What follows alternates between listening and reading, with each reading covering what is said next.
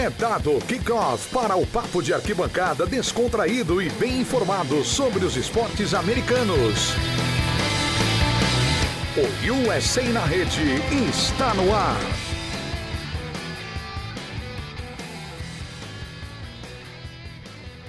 Olá pessoal, sejam muito, muito bem-vindos. Vamos começando mais um USA na rede. Já sabe, né? O seu podcast de esportes americanos, um dos podcasts de esportes mais ouvidos de todo o Brasil e Brasil afora também. Pessoas do mundo inteiro, mais de 40 países nos ouvem. Abraço para você que brasileiro que mora em outro país, você que mora num país lusófono e nos ouve também. A gente sabe que é, principalmente Angola e Portugal são países apaixonadíssimos por NBA. A gente tem ouvintes, então um grande abraço. Hoje a gente, como toda terça-feira de manhã, né? Sai pinga aí no seu feed, tem podcast sobre NBA, a gente analisando como é que foi a semana, os principais fatos, repercutindo aqui as notícias mais relevantes, e são muitas no programa de hoje. Essa é a nossa edição 314 e você ouve todas as que vieram e as que estão por vir se inscrevendo no feed, se inscrevendo aí no canal The Playoffs, no seu agregador de podcast favorito, que aí é sucesso. Teve podcast já de beisebol, da World Series, de NHL, de NFL, são três por semana, de NBA, você fica por dentro de tudo, certo? E também lendo em theplayoffs.com.br todas as notícias das ligas americanas, todas as franquias têm notícias, você clica no símbolo lá, você tem as notícias mais atualizadas em português, tudo bonitinho. Certo? Então vamos, vamos para o papo, vamos para o debate. Eu sou Miguel Fortunato, host do podcast, e comigo estão eles, minha dupla querida de toda segunda-feira. Guilherme Biscoito, no final do programa a gente vai falar, hein? Tivemos aí a lavação de roupa suja no casamento às cegas. Eu Tivemos aí uma coletiva do Boston Celtics também, né? Que é quase igual. É, que é quase a mesma coisa. e vamos falar no final do programa sobre isso, sobre tudo o que aconteceu, revelações bombásticas. Tudo bem, Biscoito? Seja bem-vindo. Tudo bem, gente. É, boa tarde, boa noite, bom dia para vocês aí, cara. Uma dica aí quando vocês ficarem bêbado, gente, não abram o aplicativo de milhas que vocês têm, porque esse final de semana eu estava um pouco alterado e eu comprei uma passagem para Florianópolis. Então, aí vou ter que. Vou, vou para Florianópolis aí no, no, próximo mês, porque eu comprei uma passagem bêbado. Então, dica aí do tio para vocês, seis jovens, não façam isso. Você comprou uma passagem alcoolizado e se arrependeu. Exatamente. Não, jamais. Ah. Como... Floripa é bom, pô. É, é um lugar bonito. Só não estava esperando é. gastar esse dinheiro agora. No décimo terceiro ali já, já Mas, ó, a ser gasto. Pensa comigo, ainda bem que foi agora, né? Já pensou se você tivesse comprado alguns meses atrás, quando estava fazendo 9 graus lá em Florianópolis? Pelo menos é, foi agora que tá calor. É, tá todo mundo vacinado, tá? Não, agora tá bom. É, então... é então. o bom do biscoito é que além de comentários sobre NBA, ele dá conselhos para, para, para a nossa vida, para gente, a gente levar. Piero Fiorelli, você não comprou nada, não, né? Ficou sóbrio esse fim de semana, tudo certinho. É, não fiquei sóbrio, mas não comprei nada. Abraço para você, Miguelito, pro Biscoito, para a galera aí do podcast. É... E não tem nada de que o Biscoito comprou a passagem bêbado, não. Ele, tá, ele foi contactado para a nova temporada de Soltos em Floripa. Você sabe disso, né? Ah, então ah, ele tá, na verdade, contando uma história para justificar a viagem em Florianópolis para a gente não suspeitar, mas na verdade ele vai fazer é, parte. Eu vou ficar uns três meses fora aqui do podcast, então fiquem, fiquem espertos aí. Então vamos que vamos começar esse programa falando é, uma notícia que saiu agora, né? Mas que não é de agora. explicando, né? Saiu nos últimos dias, mas foi descoberto que durante a gravação do, do Space Jam 2, que aliás eu assisti esse fim de semana, não tinha assistido ainda, assisti esse fim de semana, muito legal. É, adorei a, as piadinhas que faziam com o LeBron, né? Que só quem acompanha NBA que entende. Mas durante a gravação do filme, o Damian Lillard conversou com o, o Anthony Davis e o LeBron James e Segundo o que foi revelado, ele disse, o LeBron perguntou a situação do Lillard para o Lillard se ele estava feliz, né? Papo semelhante dele com o Anthony Davis, né? E aí o Lillard disse que estava pensando em ir num time para vencer, mas que em nenhum momento eles falaram do Lillard ir para o Lakers. O LeBron deu conselhos e falou como seria a vida dele se ele saísse do Portland. O Lillard falou sobre a possibilidade de ir para os Lakers, a imprensa, ele disse que caso ele fosse, ele saberia qual seria o lugar dele, é, de acordo com as habilidades dele, jogando com LeBron e com Anthony Davis. Isso aí, gente, a gente tem que separar por partes, né? Eu acho que primeiro, antes de falar em quadra, se essa possibilidade é real, como é que seria, eu quero saber primeiro do Piero, porque o Piero não tem coração envolvido nessa história.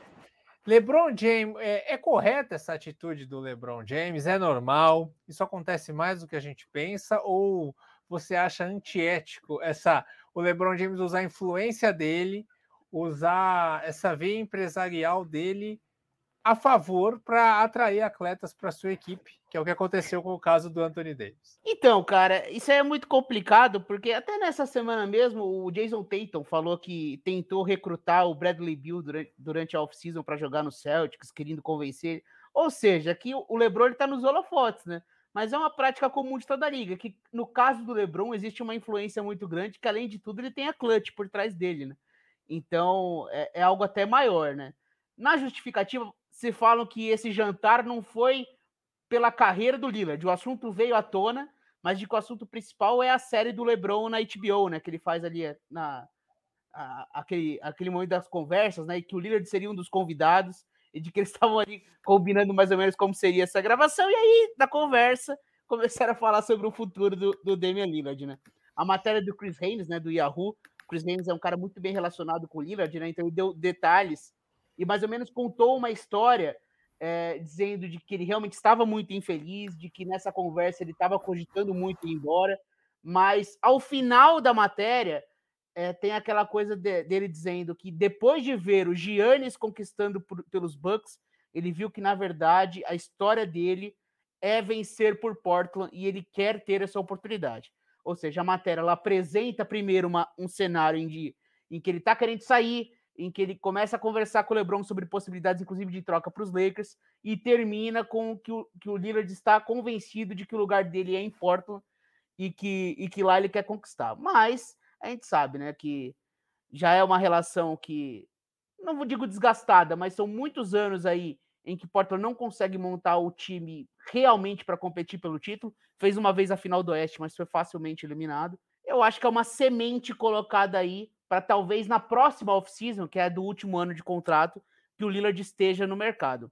Em relação aos Lakers aí, a questão é como você vai achar uma troca, um valor de troca interessante que os Lakers possam oferecer, que outros clubes, que outras franquias não vão, é, que outras franquias vão oferecer algo pior, entendeu? Acho muito difícil que um pacote envolvendo Westbrook e mais assim, de repente, um ou outro jogador jovem seja realmente agradável para pro, os Blazers, né? Então, seria algo mais voltado para daqui dois anos, de quando ele é um free agent.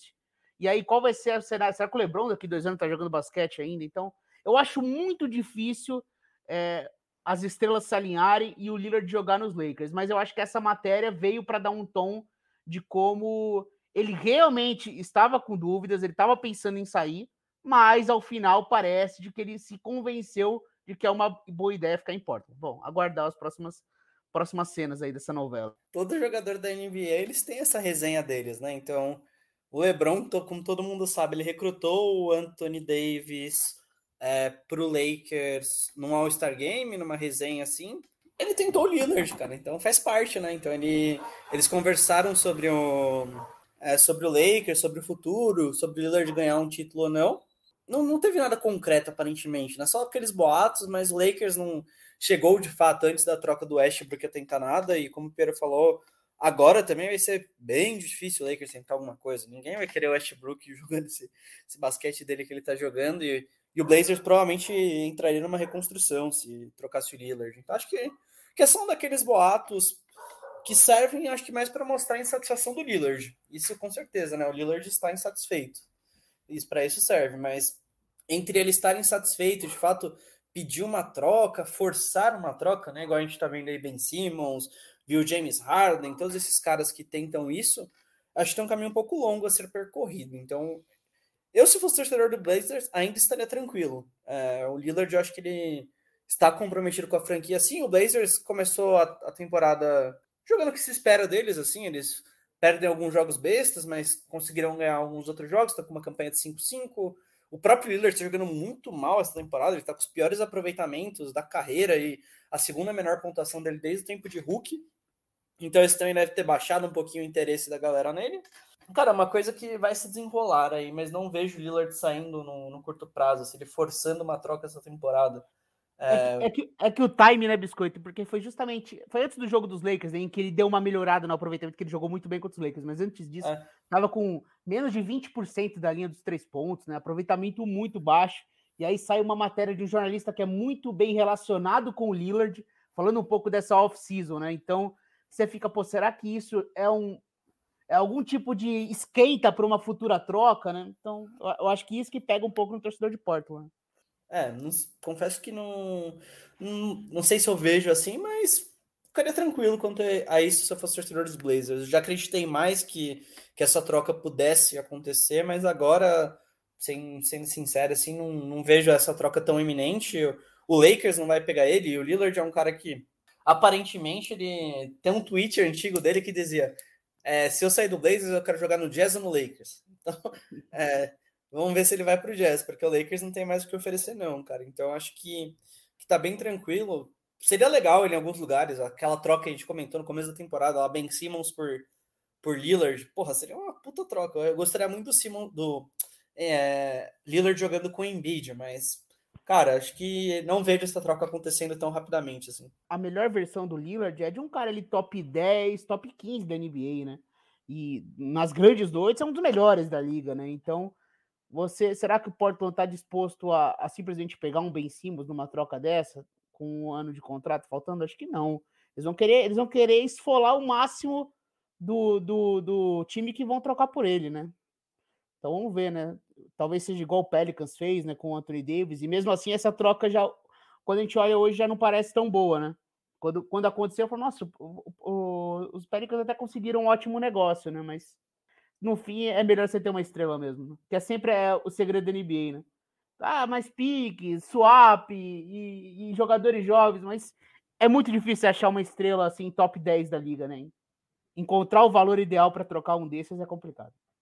Muito bem, falando em estrela, e assim, a gente tem mais LeBron e mais Portland para falar nesse programa, né? Então vamos falar do LeBron que se lesionou né? E aí eu vou começar com o biscoito, né? O LeBron teve uma, uma distensão abdominal no jogo contra o, os Rockets e ainda não se sabe quanto tempo que ele vai ficar fora, né? Pode ficar mais tempo fora do que do que se previa, segundo os Lakers falaram. Então aí, biscoito, me traz o questionamento, né? Da última vez que o LeBron teve uma lesão séria, que foi aquela na virilha, prejudicou demais, né? Quase que os Lakers, os Lakers foram lá para baixo na tabela. Não, é, só então, corrigindo, foi a lesão do tornozelo que ele teve temporada passada, que foi a séria. Da virilha foi da temporada anterior. Que, ah, ah perdão, da, perdão. A da, não, e a da, virilha, eles, a da virilha eles perderam os playoffs por isso, porque quando ele lesionou. É, foi a temporada que ele chegou. Isso. É. Os Lakers estavam em quarto, terminou fora dos playoffs, e a do ano passado ele torceu o tornozelo. Torceu o tornozelo, não, teve uma grave lesão no, no pé, tornozelo, né?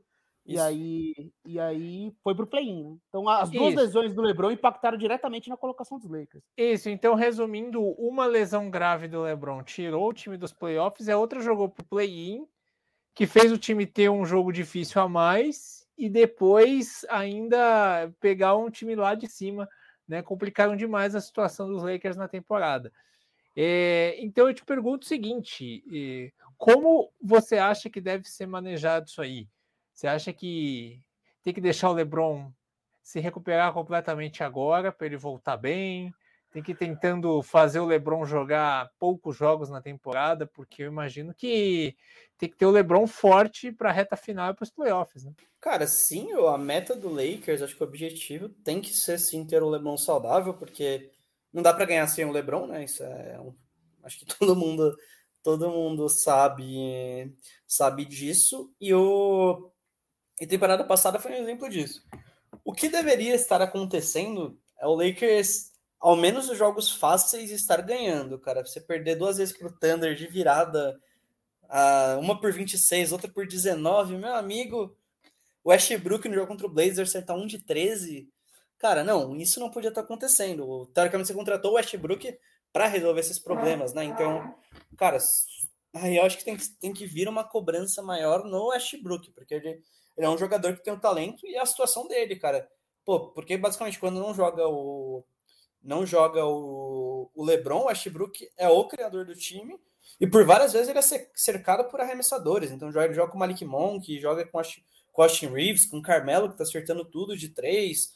É, então ele tá sendo bem cercado, mas, cara, é, o Westbrook não está correspondendo às expectativas que se tinham, principalmente porque o LeBron não está em quadro. Assim. Acho que com o LeBron é, é aceitável você ver um desempenho é, do Westbrook não seja aquele dele dominar o jogo, mas quando o LeBron não tá, ele tem que dominar. Isso é, é, é o que tem que ser toda noite que o LeBron não joga, o Westbrook tem que dominar a noite. E ele não tá fazendo isso. Então essa acho que é a maior dor de cabeça, mas quanto ao LeBron, deixa ele descansar, cara. Nos playoffs ele vai ser muito mais útil do que num jogo contra o Thunder que o Lakers estava ganhando por 26 e deveria ter ganho o jogo. Então, cara, é, descansa o LeBron, deixa ele pronto para os playoffs, o Anthony Davis também, deixa, deixa esses dois jogadores prontos para os playoffs, porque teoricamente o time do Lakers seria capaz de ganhar esses jogos que eles não estão. Então, o problema aí, para mim, tá no Westbrook, não culpando só ele, mas também a defesa do Lakers não tá jogando nada, cara. O time não pega rebote. Então, é, o Lakers precisa melhorar em vários aspectos, cara. Eu acho que o LeBron vai ajudar muito desses aspectos, principalmente na defesa. O LeBron estava defendendo muito bem, ele, ele voltou a. Ele tá com uma energia defensiva muito bom, um comprometimento defensivo bom, mas o Lakers precisa melhorar como um todo, não não acho que forçar uma volta do LeBron para ganhar alguns joguinhos aqui no começo da temporada seja uma estratégia muito sábia. O, o, Biscoito falou e eu concordo, o LeBron tem que estar tá bem para os playoffs, mas a gente não pode esquecer que o Oeste é muito equilibrado e classificam-se seis. É possível fazer o management, management aí com o LeBron e, e, se classificar com segurança entre os seis? É possível essa engrenagem dar? Ter o LeBron bem inteiro nos playoffs e se classificar entre os seis com tranquilidade? Uh, tranquilidade é, é uma palavra complicada, né? Porque de fato pode ser que seja um, uma muvuca ali entre o segundo e o sexto, né? Eu acho que assim, a, a rabeira do. ali, a parte de baixo do oeste, ela talvez ela tem um corte menor do que o leste essa temporada, se bobear. O sétimo colocado do leste talvez tenha mais vitórias do que o sétimo colocado do oeste. Que é uma coisa que era inacreditável um tempos atrás, né? Mas essa temporada tá realmente diferente. Mas mesmo assim, é, é, ali entre os primeiro e o oitavo do Oeste são muitos times brigando, né? Então, pode sim, num, num vacilo aí, numa sequência ruim, você cair ali para fora do play-in e, e, e, ser difícil de voltar ali para o sexto lugar, né? Então, eu acho, eu acho que é um risco, cara. Eu acho que é um risco sim, mas não tem o que fazer, cara. O LeBron tem 37 anos, tem que cuidar do físico dele. É, claramente ele chegou na série contra o Suns a temporada passada muito sobrecarregado, com a lesão do, do Anthony Davis depois. Nos últimos jogos ele parecia muito cansado mesmo, exausto. É, claro, tendo que carregar um ataque sozinho ali nas costas, né? Porque eu, eu, é, era um pouco complicado para ele mesmo, aos 37 anos. Então, a idade vai chegando para todos, né? E, e, sobre o Westbrook, é assim, cara. É um padrão. O Westbrook ele está começando mal as temporadas. Foi assim, nos Rockets ele começou muito mal. Você falou, pô, cara, o Westbrook não tem condição, cara. É. E aí os, os Rockets fizeram as movimentações no, no meio do ano, trocaram o Capelá, quadra mais passada, e ele terminou, teve o melhor final de temporada regular da carreira dele, até a parada da, da Covid. Aí depois foi para Washington, o início horrível em Washington. Meu Deus, como ele estava mal. Tinha aqueles memes, as imagens dele, os erros graves de defesa e no ataque também, números horríveis. Terminou a temporada com média de triple-double e ganhando jogos e colocando Wizards no play-in. Então tá sendo um padrão. O problema é que para os Lakers, os Lakers acho que não podem se dar tanto ao luxo de perder tantos jogos no início de temporada. Esse é o problema, porque é um time que quer ficar com mando de quadra nos playoffs, né? Eu acho que esse é o problema central. Eu não me preocupo exatamente de que o Westbrook acabou e que ele não é mais capaz de jogar e que não vai dar certo nos Lakers. Mas talvez esse, esse padrão das últimas temporadas ele tenha que retomar um pouco mais rápido. Não dá tempo de esperar metade da temporada para ele voltar a ser o Westbrook, né? Então, tá sendo realmente complicado. O Anthony Davis está jogando mal também. O, o, o aproveitamento de arremesso dele muito ruim, assim, tá? Não, ele tá, ele, ele tá vencendo mal de três, assim, mas dando um joguinho de meia distância, ele tá acertando os arremessos dele. É, eu, eu acho que o, os Lakers têm algumas escolhas a serem feitas, é, eu acho que quando joga muito alto é complicado. Colocando tanto pivô em quadra, com os números de rebote, acaba ficando injustificável. Então tem problemas ali. Mas assim, eu, eu sempre falo dos Lakers. Eu acho que esse time vai achar um jeito.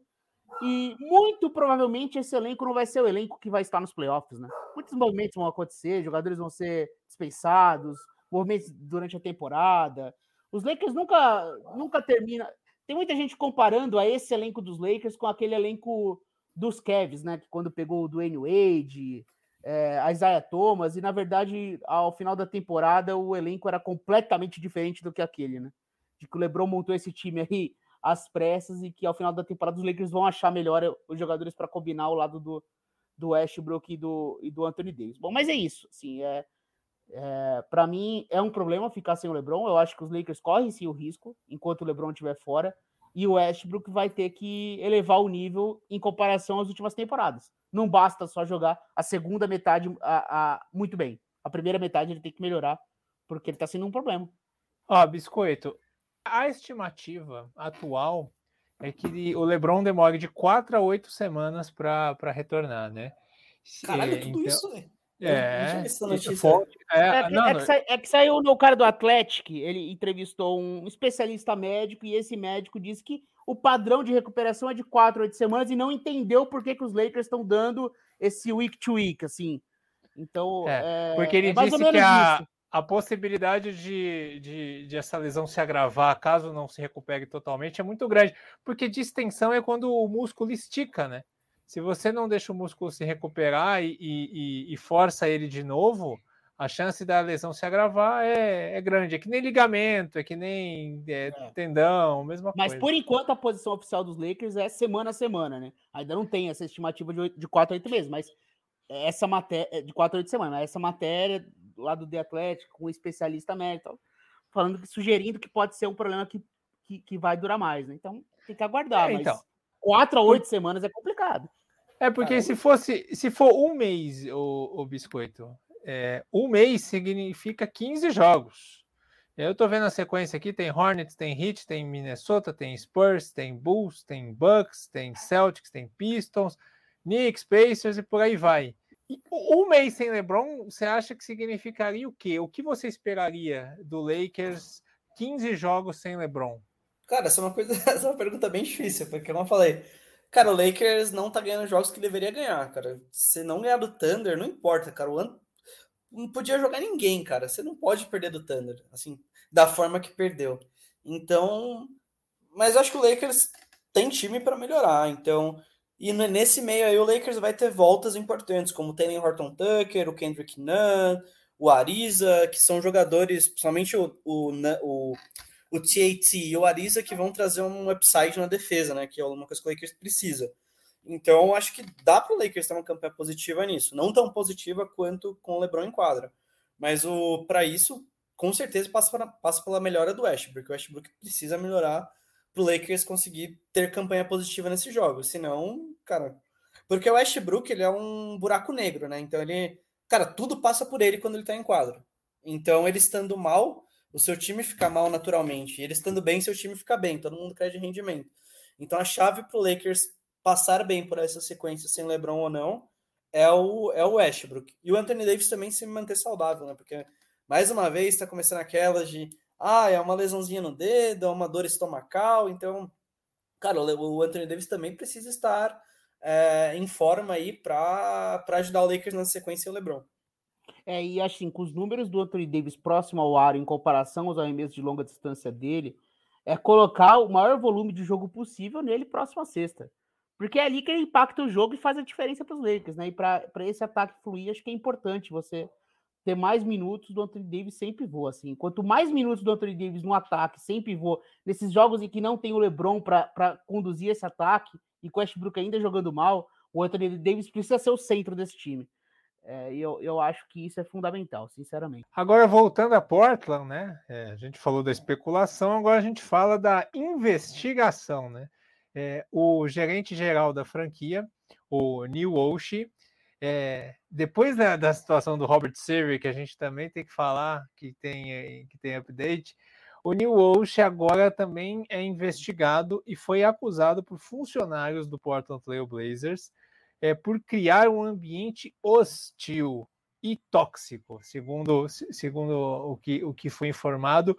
Os funcionários diz, disseram que o New Walsh é, interage com eles de forma intimidadora e alguns outros disseram que já são 10 anos de maus tratos a funcionários e que eles esperam que agora as coisas mudem no Portland.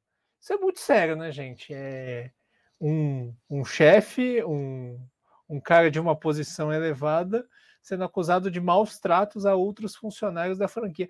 Isso é muito complicado, né, Pierre? Isso é outra investigação séria que a NBA vai ter que fazer. Sim, e agora, e o Portland tá fazendo essa investigação agora, né? Porque saiu a matéria e agora o Portland começou essa investigação, mas são muitos relatos também, então claramente existe um padrão aí. E, e, é, uma, e é uma pancada forte nesse, nessa, nesse, no, no Portland, porque é um cara que está muito tempo nos Blazers, é, liderando o, o basquete. Assim, cara, não tem jeito, não existe mais espaço para esse tipo de situação, né? Então, as denúncias acontecem e claramente o, o clima já fica diferente, né? Os jogadores são perguntados sobre isso ao final dos jogos, é, o clima da torcida, qualquer coisa relacionada ao nome da franquia, essa situação vem à tona. Então, por mais que seja algo que, em tese, é a parte do, do jogo jogado na quadra, e a gente está vendo isso com o Phoenix Suns também, é um assunto tão recorrente, tão pesado, que, que acaba influenciando, inclusive, no, no, no desempenho da equipe. É, então, pressão de respostas rápidas, e, e, a matéria é bem forte, cara, bem forte. Complicado até para a imagem da liga, tudo isso que está acontecendo, né? É, então, mas uma liderança aí, né? O, o Neil Ocean, que é um gerente que está há algum tempo, e até na matéria eles citavam em relação ao Billups, né? Que ele meio que falou. É, Billups aí teve o envolvimento dele há muito tempo atrás, não, não lembro exatamente a história, que ele. Não sei se ele foi acusado ou se ele foi condenado. Não, na verdade ele teve um acordo judicial, né? Exato. Com uma... Nos anos 90, né? Final dos anos Isso, 90, é. né? É, quando ele era Hulk no Celtics, ele teve. Ele foi acusado de estuprar uma ou assediar uma mulher e no fim das contas ele fechou um acordo judicial e, e resolveu a situação, né? E aí, segundo a matéria, o, foi, o Ocean meio que falou, tipo, foda-se essa galera que enche o saco por causa disso, tipo, isso não é, um, não é uma questão para contratar o Billups ou não. E aí teve o caso da Beck Raymond também, né, na contratação, que falaram que ele diminuiu ela por ser mulher, enfim, algum desses, desses comportamentos que, como a gente já discutiu no, quando a gente falou do Saver algum tempo atrás, eram coisas que eram aceitas, né? É, não sei se aturadas, não sei qual, qual a, palavra usar, mas eram coisas que aconteciam com mais frequência e não tinham tantas consequências em décadas passadas, e agora é, são coisas que para essa geração toca bastante, né? Então, cara, você não pode assediar nenhum funcionário, isso não é uma coisa legal. Ninguém aceita isso, as marcas não aceitam, porque o público não aceita mais. Então, acho que o Blazers está uma situação complicada e o Oshie está com. É, ele já é criticado há algum tempo, até pelo próprio trabalho dele em quadra, né? Porque o Blazers, eu lembro aquela temporada que o Blazers foi o time que. É, o time foi um time que tinha uma folha salarial muito baixa e eles conseguiram ficar em quarto. E aí no, no outro ano eles renovaram com todo mundo pagando uma caralhada de dinheiro e o time foi pior. E aí tá amarrado até hoje. É um time que não consegue se movimentar muito bem porque tá amarrado com contratos muito grandes e todo mundo critica o Oshie por causa disso, que ele paga uma grana gigantesca para você ter um time que não consegue sair no meio da tabela. Então, ele já vinha sendo questionado, inclusive, pelo trabalho dele, né? Essa, essa tentativa do Billups foi basicamente o Hail Mary dele, né? Foi a última tentativa para salvar e, cara, depois dessas denúncias, a situação deles complica bem mais, né? Então, é, o futuro é. do Oshie também está bem ameaçado na NBA. Inclusive, na, na coletiva de apresentação do Billups, né, teve ele bloqueando perguntas de repórteres né, relacionada a isso, né? Ele abriu, falou um pouco sobre isso, e a partir daí, qualquer pergunta que lembrava desse assunto, ele já rapidamente bloqueava e não deixava nem o Billups responder sobre isso, né? Então, é, ele realmente teve uma, uma posição bastante agressiva, e agora vem essa matéria que vai muito além disso, né? Comportamento com os próprios funcionários e todas as pessoas que estão envolvidas com a franquia e como ele lidera é, esse grupo de pessoas de uma forma bem lamentável. Então, eu acho que está com os dias contados aí, o, o nosso querido Neil Walsh aí vai se ferrar gostoso, porque de fato são muitas acusações e muita gente criticando e, e claramente estabelecendo um padrão de comportamento do, do cara. Continuando nesse tema de escrotidão do, do, das lideranças da NBA, Robert Saver, Piero, é, que a gente já comentou há duas semanas atrás, né? É, agora surgiram outras novidades, outras matérias da investigação. Teve o caso com Earl Watson, né? Que é ex-técnico que, que era chamado de preto e de negro por ele, que, que, que foi demitido por problemas é, com o Robert Saver. E a situação dele parece que vai se complicando cada vez mais, né? Teve um funcionário, teve um funcionário do Phoenix Suns que disse o seguinte: se o comissário da NBA descobrir o que está acontecendo aqui, ele vai ficar chocado. Então, pelo jeito, tem mais coisas que ainda não vieram à tona. É, a matéria do Baxter Holmes da ESPN, né? Uma matéria bastante longa e com muitos detalhes, né? Então você tem de tudo ali. É, como ele ironizava é, termos racistas para falar como que eu não posso usar se, se os jogadores usam? Claramente não entendendo a situação e fazendo provocações claras, né? E sempre colocando esse ambiente tóxico e fazendo esses comentários racistas, dizendo que não é, não é uma, algo é, para ser ofensivo, mas na verdade ele está ali sempre provocando, sempre esticando o limite e como ele faz piadinhas de mau gosto ao, ao redor dos funcionários, assédio sexual, é, e enfim, são muitos, é, assim, são muitos exemplos mesmo, é, mesmo colocados na matéria. Ele foi nos podcasts de todos os, os grandes caras lá da ESPN, foi no podcast do Osnarovski, foi no do Zach Lowe. Então, para quem quer mais detalhes, leia a matéria e vá aos podcasts, para quem tem algum tipo de conhecimento em inglês, porque ele detalha muito mais esse caso, mas assim, são, são muitas situações. É, é um pouco diferente do Donald Sterling lá nos Clippers, porque ali tinha um áudio naquele momento e aquele áudio foi colocado ao ar e ali a coisa ficou muito impactante, né? Aqui são relatos muito complicados, assim, que revoltantes, que já estabelecem um padrão de comportamento de muito tempo já do Cyber. A gente sabe que é um cara complicado, para dizer o mínimo. Então, nada. E, e, muita gente vem falando isso, né? Olha, é, nunca, nunca percebi isso, mas não fico surpreso. O próprio Rajabel também, no podcast que ele tem no The Ring, o Rajabel, que foi jogador do Suns, ele falou: Eu nunca, nunca tive isso diretamente a mim, mas não me surpreende.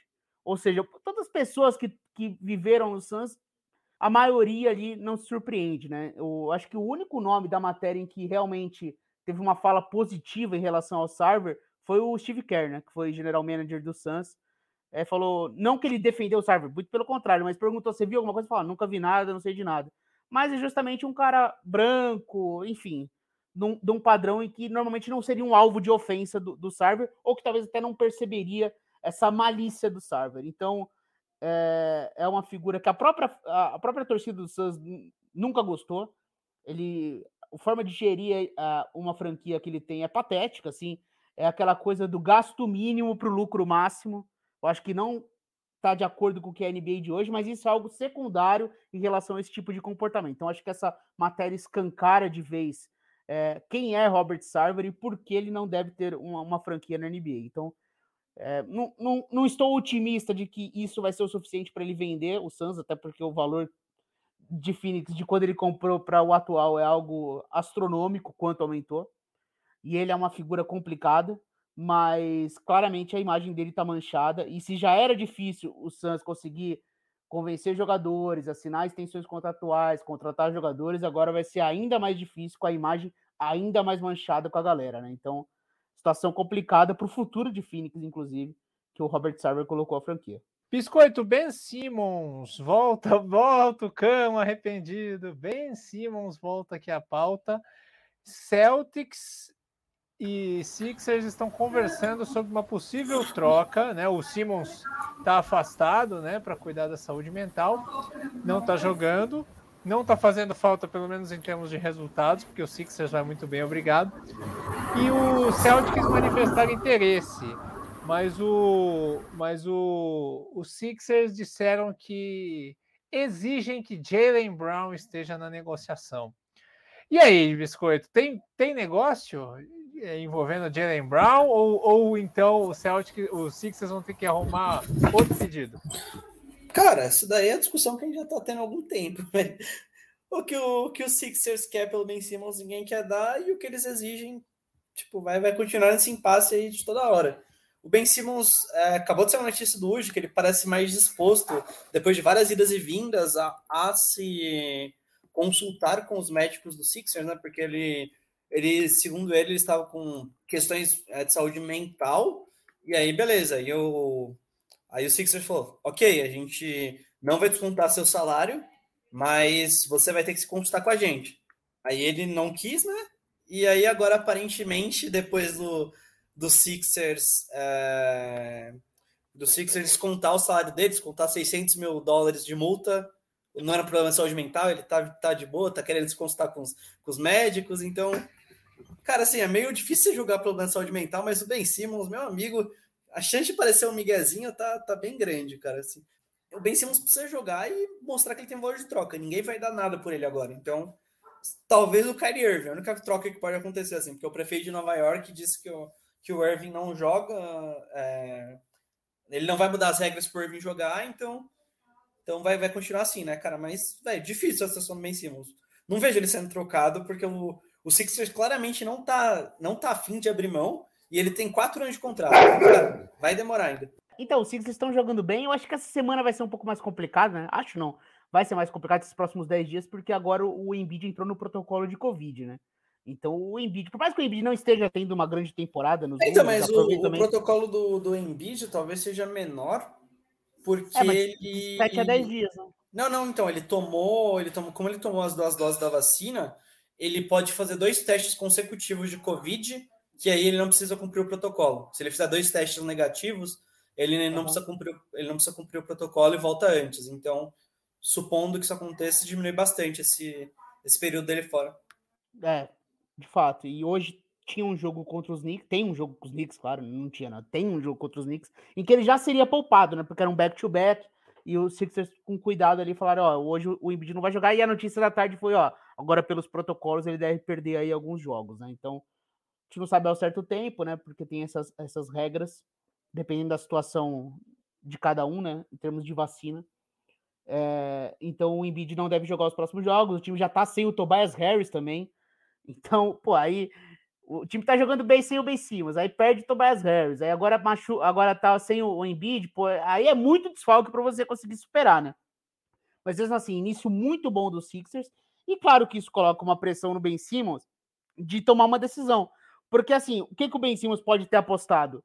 Sem mim, o time vai começar mal, eles vão precisar dar uma resposta para a torcida, o Embiid vai começar a ficar insatisfeito, a gente sabe que a torcida de Filadélfia ela pressiona muito mesmo, é uma torcida muito engajada, e isso vai fazer com que eles se movimentem e, e façam uma troca.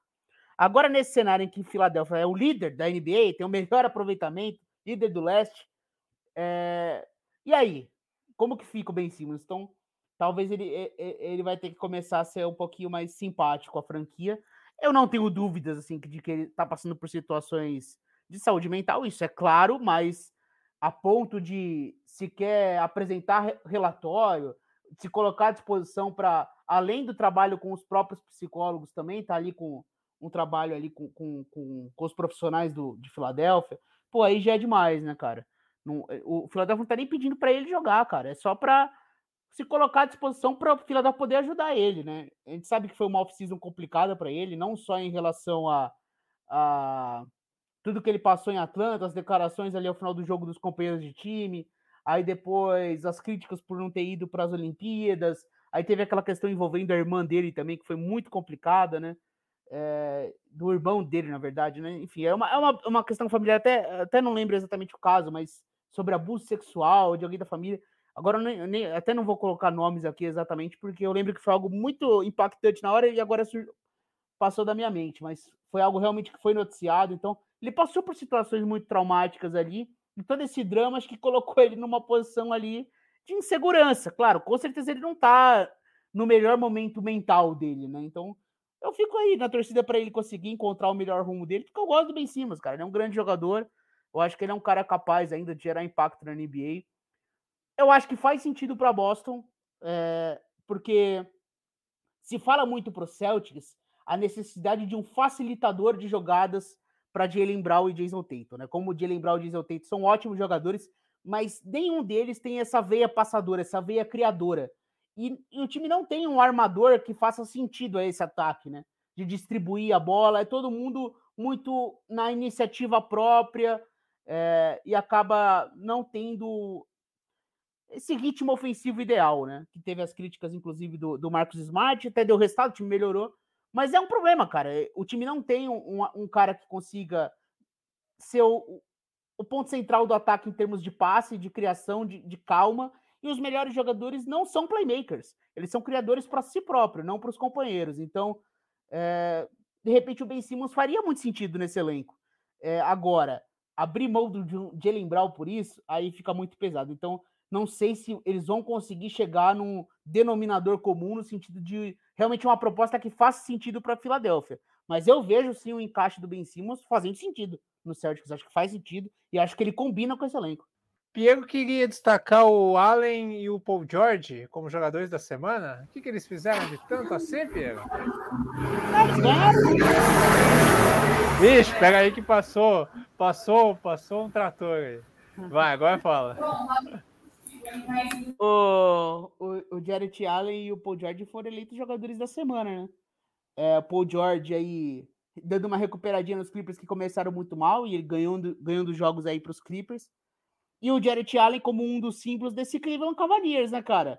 Cleveland Cavaliers que está sendo uma das boas surpresas desse início de temporada.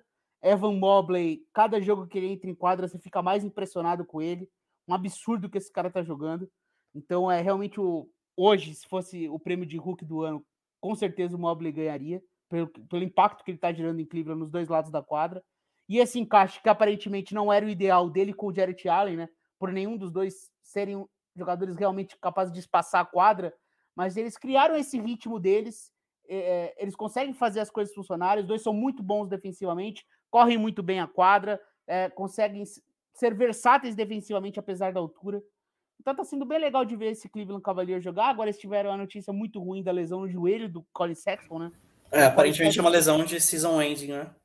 É, uma lesão no menisco, então isso vai gerar impacto. Por mais que eu que talvez o Sexton seja esse cara que o Cleveland esteja disposto a realmente o Cleveland não deu a extensão né, para o Sexton, né, no início da temporada, que ele queria a extensão contratual, ele não ganhou a extensão contratual, então pelo menos o cenário é de que a franquia vai mesmo ir pelo caminho do Darius Garland, né? E não pelo caminho do Sexton, mas é, ele é um jogador importante para esse ataque, principalmente.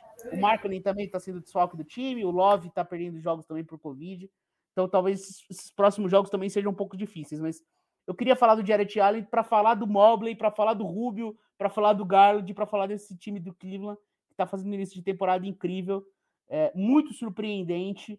E, e, curiosamente defendendo, cara. Muito legal ver um time de Cleveland defender igual eles estão defendendo. Tá sendo. Cara, o Mobley ele é muito bom, velho. Cara, porra, ele é absurdamente bom na defesa, velho. Ele é dominante, assim, cara. Ele é muito grande, ele é.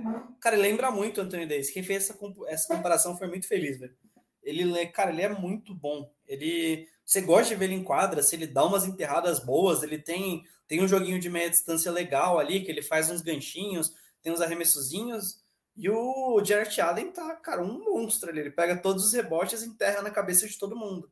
E Rick Rubio tá sendo o que todo mundo esperou dele, assim.